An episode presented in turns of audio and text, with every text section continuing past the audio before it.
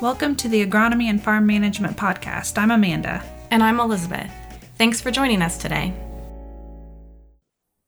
Welcome back to the Agronomy and Farm Management Podcast. Happy to have you guys listening in today. We have uh, Doctor Ian Sheldon, professor and Anderson Chair of Agricultural Marketing. He focuses on trade and policy, and he's with the Department of Agricultural, Environmental, and Developmental Economics. It's quite a mouthful, but I think it matches um, the importance of what you do for us. So welcome, Ian. Uh, nice to be here. Thanks for asking me to be on today. So we're going to focus on trade today. You guys put out a report through the department back in May. It showed that Ohio was the tenth largest exporting state, and uh, just under eight percent of that was agriculture. Does that still hold true today? Yeah, I mean, I think the most important thing is to understand that um, as a state, soybeans are by far our largest export um, commodity, followed by corn, and then if you track down um, meat and dairy products are a little bit further down, but, but soybeans is soybean exports just dominate, and at least until the Chinese imposed tariffs, um, the we probably exported about one in three rows of soybeans were being exported to China. So in twenty sixteen, we exported about one point eight billion dollars worth of soybeans out of the state, and uh, about a third of that would have been China. So by far, the most important export commodity out of the state is, is soybeans, and China is very important in terms of market share. Canada is another really important trade partner, so it's been exciting to see in the news that we finally have a trade agreement back with with Canada as part of the U S Mexico Canada agreement. What sorts of impacts do you see that making for agriculture? Well, really, from from my standpoint, uh, remember before we started renegotiating NAFTA, we pretty much had free trade in the major commodities, uh, corn, soybeans, beef, pork. Um, these were highly uh, liberalized markets. For all intents and purposes, we had free trade. In dairy, um, Mexico has become a very important export market, particularly for cheese. Um, but as you know, the Canadian dairy market um, is a highly um, protected market uh, with respect to both production quotas, and they still have in place uh, what we call a tariff rate quota system. Although you should put that in the context that the U S dairy sector is also uh, a sector that's um, heavily intervened in by the U S government, and we also have a tariff rate quota on dairy imports from outside of North America. So my view of, of NAFTA, sorry, the new version of NAFTA, and I'm still going to call it NAFTA, I, I think this name change is just kind of window dressing, to be quite honest. Basically, before the negotiations began, people, economists like myself and people in the industry were saying, please do no harm to the trading relationship with respect to agriculture. And as far as I can tell, we pushed back on, on that to the point where I think we're going to go back to uh, pretty liberal trade in, in certainly in soybeans and corn exports, particularly down to Mexico. And um, of course, we've got this modest increase in market access in the dairy sector. Uh, the Canadians are going to increase the amount of market access. It's about three point six percent additional market access in, in dairy. And they're changing, they're backing off the rules on, um, I think it was class seven milk. Uh, imports. This was this industri- um, milk that's used for industrial, uh, for milk for food processing. Um, is going to be liberalized. Um, but you have to remember that under the Trans-Pacific Partnership, which the U S did not sign, both Canada and Mexico were partners in. We would have still increased our um, dairy exports to Canada, and we've increased the amount by a very modest amount. I saw a number in the Guardian newspaper last week that said the dairy concession is equivalent to zero point zero zero zero three percent of total U S exports.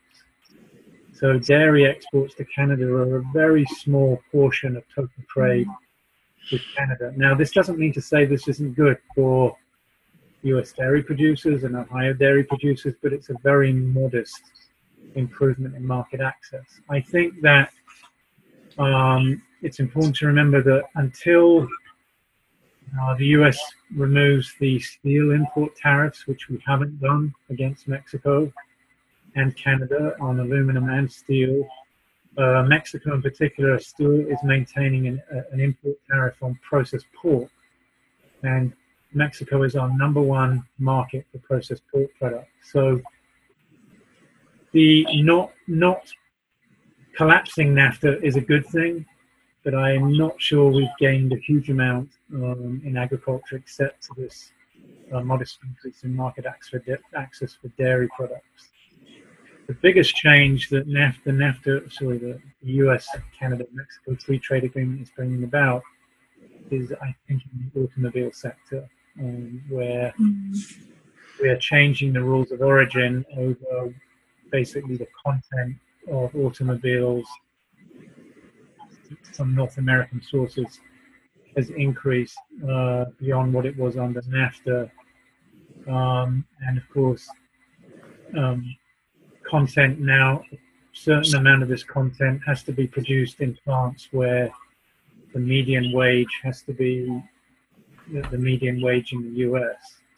So I think that's potentially bad for North American, U S particular consumers of automobiles. I think it's going to drive up automobile prices because we're interfering to some extent with the value chain in automobiles. These are global value chains, and so Um, I'm, you know, everything I've been reading from experts on the automobile sectors is probably going to push up uh, the consumer price of automobiles in the U S. So the deal is good in the sense that we haven't undone NAFTA, but I don't think the gains for agriculture. In other words, we're we're going back to where we were more or less with a modest gain in dairy, but right now we haven't solved the processed pork exports Um, and the process issue until we get rid of the steel and aluminum tariffs. So my view is pretty much like what most economists are saying is this is a modest improvement over NAFTA all round. Well, that's relatively good news, I suppose. At least we didn't lose anything as long as we can get the processed pork market worked out. And the cheese export, cheese, the, the U S Dairy Cheese Industry Association has been, is pretty upset about the fact that the Mexican tariffs are still in place for cheese imports because of the U S deal. So this is the, this was outside of NAFTA. This is a retaliatory tariff by the Mexicans against the U S steel tariffs. Oh, okay. And they, they never put in place any tariffs on corn because they need corn. But they did put in place tariffs on processed pork and processed cheese. And as of last week, those tariffs, steel tariffs hadn't been removed, and so the Mexican tariffs hadn't been removed. You know, processed pork, Mexico's our number one market, and they had become our number one cheese export market. So yes, what's happened with Canada is good, but what's happened with Mexico, we haven't we haven't fixed that problem yet. And my guess is that um, Congress still has to approve of the new free trade agreement with Canada and Mexico, because the argument is that NAFTA was signed by Congress back in nineteen ninety-four, and so they could potentially still hold up the agreement. And there was always the threat, if Canada had not signed an agreement with the U S, that the um, that would have been a very significant loss of um, export markets for not just agriculture, but for industry in general. I mean, for Ohio, Canada is our number one export market, and Mexico is our second most important export market, not just in agriculture. So losing, I mean, can, Canada's an important export market for the U S. The U S is obviously the number one export market for the Canadians. So that would have been a pretty disastrous failure, in my opinion, if we hadn't signed with Canada. And I think that Canada was willing to give up on dairy, Uh, because it was able to get the, uh, the trade resolution dispute, the trade dispute resolution mechanism that existed under NAFTA that was put in place originally to get Canada to sign the U S Canadian Free Trade Agreement back in the late nineteen eighties. We kept the trade uh, dispute resolution mechanism, which for me, as somebody who follows trade policy, I think is a really good thing. Um, I thought it was really bad if we got rid of that dispute resolution mechanism, although Canada did go to the W T O with a country of origin of labeling dispute. So, um, it, you know, it's not a perfect uh, dispute resolution mechanism, but um, that was something that was outside of just NAFTA. It involved, you know, the, the country of origin of labeling affected more than just Canada. So I think that's why we went to the W T O. I went back twelve months and said, don't do, don't mess up NAFTA. I would say pretty much we haven't messed up NAFTA. But there's some side issues we still we still need to fix. Yeah, I didn't realize it, but um, just under fifty percent of our exports go to Canada or Mexico for Ohio. So that's pretty huge for Ohio. But I mean, I, I mean, my view is we we have we have modernized NAFTA a little bit. Um, But we would have got a lot of that stuff under the T P P, the Trans-Pacific Partnership, um, and we would have had access to an even bigger market under the Trans-Pacific Partnership, particularly Japan. And that's why I think, um, yeah, we we signed NAFTA point two, or whatever the whatever you want to call the new version of the agreement, but we didn't sign the Trans-Pacific Partnership. So, on balance, I think it's beneficial, but we could have done better if we'd signed C P P, as far as I'm concerned, for, for agriculture, especially getting into the Japanese market. Mm-hmm. So moving back over to China, there's a lot more uncertainty in how trade is going to play out with them in the future. Could you give us an update on where this, what our status is with China right now? Well, the, nothing much has changed uh, in terms of how it's affecting agriculture. Um, Japan, by imposing tariffs on uh, solar panels and um, uh, washing machines, I think it was originally back in the, excuse me, the early part of the year, the Chinese retaliated on sorghum imports, and we pretty much sorghum doesn't really affect Ohio uh, because we're not we don't produce much sorghum, but it affected mostly southern states and states like Illinois. Uh, and a big winner from that was probably Australia. Australia picked up most of the U S's market share in sorghum. Um, but then the big one was when we implemented the aluminum and steel tariffs, uh, not just against China, but against several, you know, across the board. Uh, then the U S implemented additional tariffs, um, which the Chinese retaliated against, and the Chi- in particular, Chinese, the Chinese retaliated against our three most important export sectors, which was aerospace, automobiles, and soybeans. Soybeans is our, from the U S's standpoint, is our number two export market.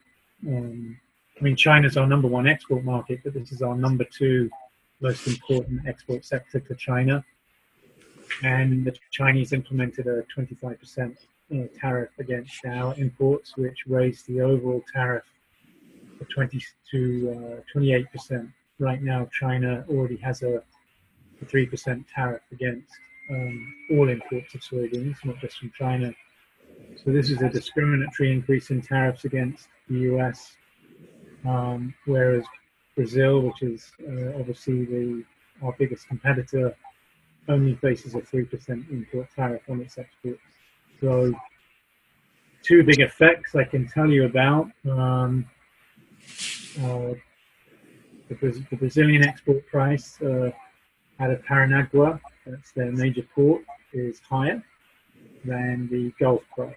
And we're talking about, a right now, the latest data I looked at that Ben Brown sent me this afternoon, we're talking about um, a wedge between the U S Gulf price and the Brazilian price of about two dollars and forty-five cents a bushel. Wow. And out of central Ohio, that's even an even bigger wedge, because so there's basis, there's a basis um, charge that would account for transport between central Ohio the Central Ohio price is even lower than the Gulf price because of the basis. Um, so it's exactly what international trade economists would predict. China is a large enough importer and the U S is a large enough exporter that there's a discount on the U S price. And the, Brazil the Brazilians are probably getting what the world price would have been. So they're getting about eleven dollars a bushel, just below eleven dollars a bushel. And we're getting just below eight dollars fifty a bushel. So right now that wedge is about what the tariff would be. So if you take the U S port price, multiply it by twenty-eight percent, you get that wedge. Maybe yeah. And from the, I just read the latest report out of Farm Doc out of Illinois today. Mm-hmm.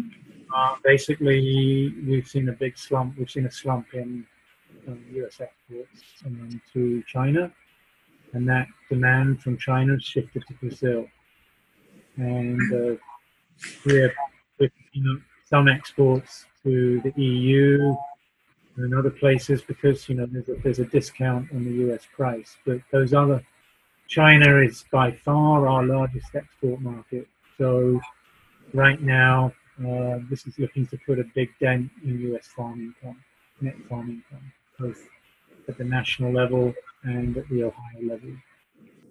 Yeah, so I heard the comment the other day that the soybean prices were not a result of trade issues, but from oversupply. But it sounds like from what you've stated that it is highly a result of the trade issues. I think prices would have fallen anyways, but I think the tariff is driving down prices by more than they would have dropped otherwise. Okay. I mean, just, just look at that Brazilian port price. Yeah. That to be because of the tariff. So remember, the Chinese are not paying a tariff on imports from Brazil. So right now their demand has shifted to Brazil. And as long as the, uh, eventually the U S price will fall low enough that if you add the tariff onto the U S price, right, mm-hmm. the U S compete with Brazil. Um, but right now that doesn't seem to be happening, even though we're getting pretty close to that. U S port price plus the tariff is now approaching what the Brazilian price is. So eventually China may start shifting demand to to Brazil, but my guess is they're going to keep importing from Brazil. And today I was uh, reading a discussion that suggested Brazil may actually start importing from the U S all the time they're exporting to Brazil. Wow. Uh, but remember, it's companies like A D M and Cargill who make those decisions, not countries don't trade, it's firms that trade. Um, and the only reason I could see that the Chinese aren't importing yet, returning, you know, returning to importing from the U S, I just talked about this with Ben Brown before I came to talk to you guys, was the Europe. The Brazilian price is the price from the Brazilian port to Shanghai or to the port near Beijing. Those are the two major ports. That doesn't include the cost of transport into in, inland China. So, you know, you need to include transport costs. And the Chinese are doing things like they are they are changing their feed rations for their livestock, for, for pork, hogs in particular. And they're also subsidizing corn growers in China to plant soybeans, not corn. So the Chinese are trying to do everything they can to protect themselves from the spike in the internal price and the need to import from Brazil as opposed to the U S. Um, but if the U S price, you know, the port price continues to fall, there'll come a point where they may start switching to U S import sources, even though it would be at a very low price, of course. So I, you know, I, I was reading Carl Zuloff's piece out and Gary Schnicke's piece out of um, Illinois today at a Farm Doc, and they were saying there are other things affecting prices, as you suggested. Mm-hmm. But I still think tariffs are having a pretty significant impact, but certainly in the short run. Yeah, and that's interesting. I mean, I think Brazil still has some transportation issues down there that keeps them a little less competitive don't know if you're very familiar. Yeah, but, those, but those port prices are inclusive of the transport costs, and per bushel is is inclusive of transport costs. So remember, Paranagua is closer to China than the Gulf. So they're both they're both going, you know, um, around around to to China. Um, and so this accounts for, you're, you're thinking about internal transport costs. Yeah. That, include, that port price and the port price in the Gulf accounts for transport costs. Different okay. costs. So, yeah, I mean, the Chinese, China itself has been putting money into improving Brazilian port facilities. Oh, really? Yeah. I mean, the big thing in China is, sorry, in Brazil is, of course, they don't have the railroad system that we have. Mm-hmm. U S So, um, so everything we're seeing is accounting for the differential transport costs. Better, better internal transport costs here in the U S, but it's more expensive to get it from the U S to Brazil than it is from sorry from the U S to China than it is from Brazil to China. So, all in all, I think those port prices, that that wedge is reflecting the the tariff the tariff effect. Yeah. Yield, okay. You know. Yield effects obviously affecting prices. I, I don't deny that. But from a farming standpoint, it doesn't really matter whether it's yield or tariff. We're still seeing, going to see a decline this year, right? Yeah. Yep. Unfortunately. So when we look at this trade war, do you think that that our market is going to rebound once these once it's all resolved, or do you think there are going to be long-term impacts that we're going to have to work through? Well, you, you know. You know, I read in Farm Doc today that the Chinese trade negotiators are coming to, to Washington again in November. Um, although I did hear the U S, the Chinese trade U S yesterday says they're not sure who they're negotiating with, because it's not clear who's actually setting American trade policy. Is it the administration? Is it the Department of Commerce? Is it the U S trade representative? Is it Peter Navarro, the trade advisor? So it's not. There's a little bit of uncertainty about precisely who they're supposed to be negotiating with. My guess is the Department of Commerce, which will, and the U S trade representative jointly. So it's, if if tomorrow the, the Chinese and the U S backed off, then what I assume what would happen would be the U S port price would start to increase, because the tariff would be removed by China. We would back off our tariffs against the Chinese, and we would, you know, things would start to go back to normal, although, you know, I think some damage has been done even in the short run, that we've lost some export market share for this year. What would be concerning is if this tariff, you know, if they don't reach some kind of agreement to ratchet down the trade war, then the Chinese import tariffs are going to remain in place for more than one season, potentially. Mm-hmm. I think the long... You know, I was to, I was on a panel downtown in Columbus two weeks ago with a farmer from Delaware, and he made the com- comment and that American farmers, through their, you know, groups like the, the U S Soybean Association and the Ohio Soybean Association and the, and, the, and the corn and the wheat growers, have worked really hard over the last twenty years to expand their market share in China. Now, obviously, Chinese demand has exploded because their their demand for meat has exploded, and their dem- they can't feed those livestock or supply themselves with enough meat. Um, so we've done a really good job of developing market share for soybeans and corn and processed meat products in China, both particularly uh, pork. And pork, I think, has largely been because the North American pork value chain has become so efficient under NAFTA. Um, so we either export protein and carbohydrates to to China, or we export meat, which contains soybean and corn.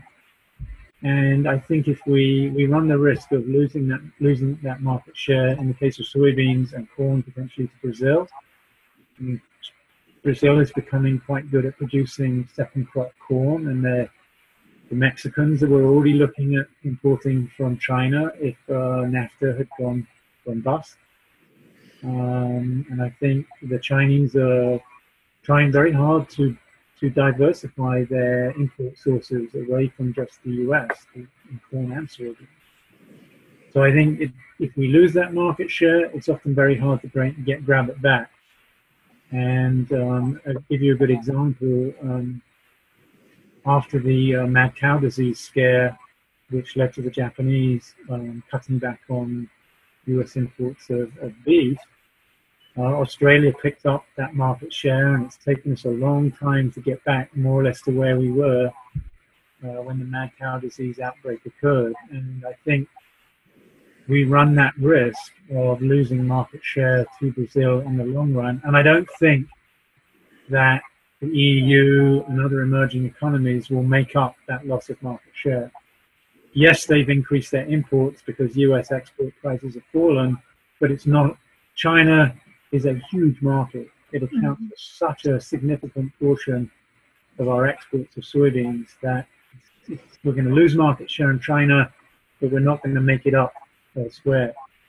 And all the estimates I've seen coming out of Purdue, Purdue University, the guys who've done the big uh, forecast, is that overall um, we we lose export market share on soybeans in the long run. So in answer to your question, Elizabeth, I don't think, if we don't resolve this problem soon, we run the risk we run the risk of losing progressively more market share, I think, in the long run.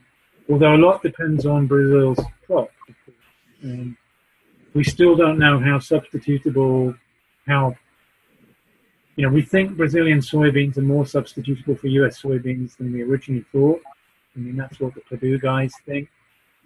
Um, but even just averaging it out, we, we stand to lose market share. And of course, that hurts um, U S net farm income and, and Ohio net farm income in particular. So the administration has, has said that, you know, one of their goals for this trade war is to, to even the playing field by getting China to have more fair practices with the U S. Do you think that we're going to achieve that through this? And is that going to be a trade-off that long-term makes up for some of this market share loss? Two things. We had market access for agriculture. I mean, just look at the growth of the export market for soybeans over the last twenty years. Um, I think you're talking about the issue of intellectual property rights, which is a broader issue than agriculture. Trade war, in my view, is not a good way of resolving that issue. We should be doing that with our partners in Europe through the W T O. So that's, this is a bad way of resolving a complex issue, number one. Number two, we will not solve the U S trade deficit through starting a trade war. Um, in fact, I just I checked this morning, China's trade surplus with the U S has actually increased, and the U S trade deficit is forecast to increase. And that's because the trade deficit is a macroeconomic phenomenon. That's what I'm going to be talking about this fall in the outlook, in the outlook, in the outlook talks. There's, yes, signing NAFTA, the new NAFTA, is a good thing. I'm not denying that. Uh, writing a porous free trade agreement has probably helped a little bit, but starting a trade war with China in the long run is not going to solve um, our trade problems in general. Um, so I'm kind of pessimistic, I'm afraid, about where things are. I think that's okay. I know in the way that the farm economy is right now, we all want to hear some good news, but sometimes the hard truths are what we need to hear to make sure that we're planning long term for how to survive this. Well, I think that, you know, I think every every major farm commodity group that I talk to or listen to has said they understand that export markets are really fundamental to U S agriculture, be it North America. I think we gave up something by not signing the T P P. The T P P wasn't perfect, but it would have been good for U S agriculture. And uh, it's unfortunate, in my view, that we didn't sign it. We lost market share in countries like Japan. And what did the E U and Japan just do? They signed a free trade agreement. What did Canada just do with the E U? They signed a free trade agreement.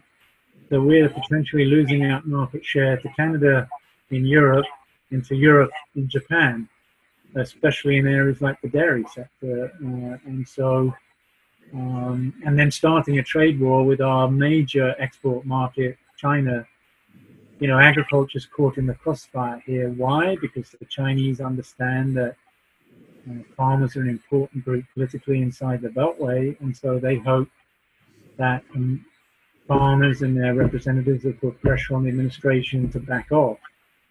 It doesn't seem to be working right now, and in fact, as you know, the, the U S has ratcheted up the range of goods that it's going to slap tariffs on. This is now going to hurt American consumers much more than it was, um, and the Chinese have retaliated even further. And last week in the New York Times, I saw they're even discussing the possibility of the Chinese dumping U S treasuries as a way of fighting this trade war, and that that would hurt the Chinese, but it would do what? It would tank the price of U S treasuries and put a lot of pressure on U S interest rates. So I, I don't think this is over yet. Um, the Chinese are the second largest economy in the world. They're an export-led economy. Uh, they're not going to give up easily on this. Um, plus, I think the administration is not going down the right route to resolve the, the intellectual property rights issue. Um, and I think undermining the W T O in the multilateral trade institution is a bad idea, is a very bad idea. Um, but that's another topic altogether that uh, I probably bored Amanda with when I was teaching her many years ago. I don't want to get me talking about that. But I think that, you know, your question about export market share, Elizabeth, what if the W T O breaks down and we enter into a broader tariff war? I, I think that's, that's not good for global economic growth. And what we haven't talked about is the market facilitation payments. So Ben and I did, I don't know if you saw our other report, Amanda, that we just put out. Um, it's going to help farmers in Ohio, but it's not going to completely make up for the decline in net farm income that's going to happen with with lower prices. So I, I did a quick, find it. Um, I did a quick back. I just checked my calculations. So our baseline net farm income for a representative farmer in Western Ohio, I guess that would be sort of out where you are, Amanda. Um, right. So this would be a eleven hundred acre farm, fifty fifty soybean corn rotation. Um, normal sort of cash rents and uh, normal levels of debt. So if all things being equal, income would have been sixty-three thousand dollars, thereabouts. Um, with the price cut, we were forecasting a sixty-four percent reduction in farm income. Okay, but with the farm market facilitation program, which it is for soybeans, um, we're looking at a twenty-eight percent reduction in net farm income in the, in the twenty eighteen twenty nineteen year. So about a third of what it would have been. Yeah. So, so. It's a band-aid. That's that's what I call, that's what I was quoted as calling it in the Columbus Dispatch by J D Malone, and that's what this farmer up in Delaware, whose name I forget. Um, he he he quoted he called it a band-aid as well. So it's a it's a one-shot redu- uh, reduction in losses, um, and it's mostly going to soybean farmers. Um, but it's not going to be enough to help them out in the in the coming year. And going back to your question, um, Elizabeth, we forecast out to twenty twenty-four, if the tariffs stayed in place and if the price declines stayed in place. This was using, we used the Purdue forecast, and then we used the forecast by factory out of the University of Missouri. On average, farm incomes by twenty twenty-four would have been doing an average by about fifty-nine, fifty-four percent. That was the number that you might have seen quoted. And that all assumes that, so we, Purdue had two forecasts. They had a forecast for um, a relatively low rate of substitution between Brazilian soybeans and U S, so U S soybeans would, sorry, Brazilian, China wouldn't be able to get everything from, sorry, China wouldn't be able to get everything from Brazil because Brazilian soybeans aren't perfect substitutes for the U S. But they also did a forecast where They're much more substitutable. We took the average. We took the, the low substitution and the high substitution, took the average. That's where our just over fifty percent decline in farm income would have come from in, in by twenty twenty-four. So that's the number you might have seen quoted in various farm newspapers around the state and, and elsewhere. I mean, this has been a really um, even more eye-opening, I think, because like you said, if this continues to go on, um, the long-term impacts could be huge for our producers. We're not talking about bad prices for a year or two, you know, we're talking about trying to recover a huge amount of our market. So that- yeah, as I said, I think farmers have been very unfortunate and caught in the crossfire. Mm-hmm. To blame for the intellectual property issue, import soybeans and corn, they can't produce enough to feed their own, you know, their growing livestock population, be it pork or poultry. Um, they're a very, you know, they're an important market for commodities and for um, the livestock itself. Clearly, Brazil is an important competitor for us. Um, we don't want to lose market share to Brazil. But at the end of the day, the trade war was started by the U S. The Chinese merely retaliated. Um, I know the administration has said the unfair retaliation by the Chinese, but the Chinese had really no choice, and they retaliated proportionately. Now, I'm not saying the Chinese are innocent in terms of the way they U S intellectual property and other issues of market access, but the trade war was begun by the U S, and so we need to roll back to where to where we were prior to implementation of the steel and aluminum tax. So, do you have any more questions? Well, we always like to wrap up with resources available. Um, you have some um, listed on your website. Is there anywhere else that you'd like to direct people to to learn more or follow up on some of the things we mentioned?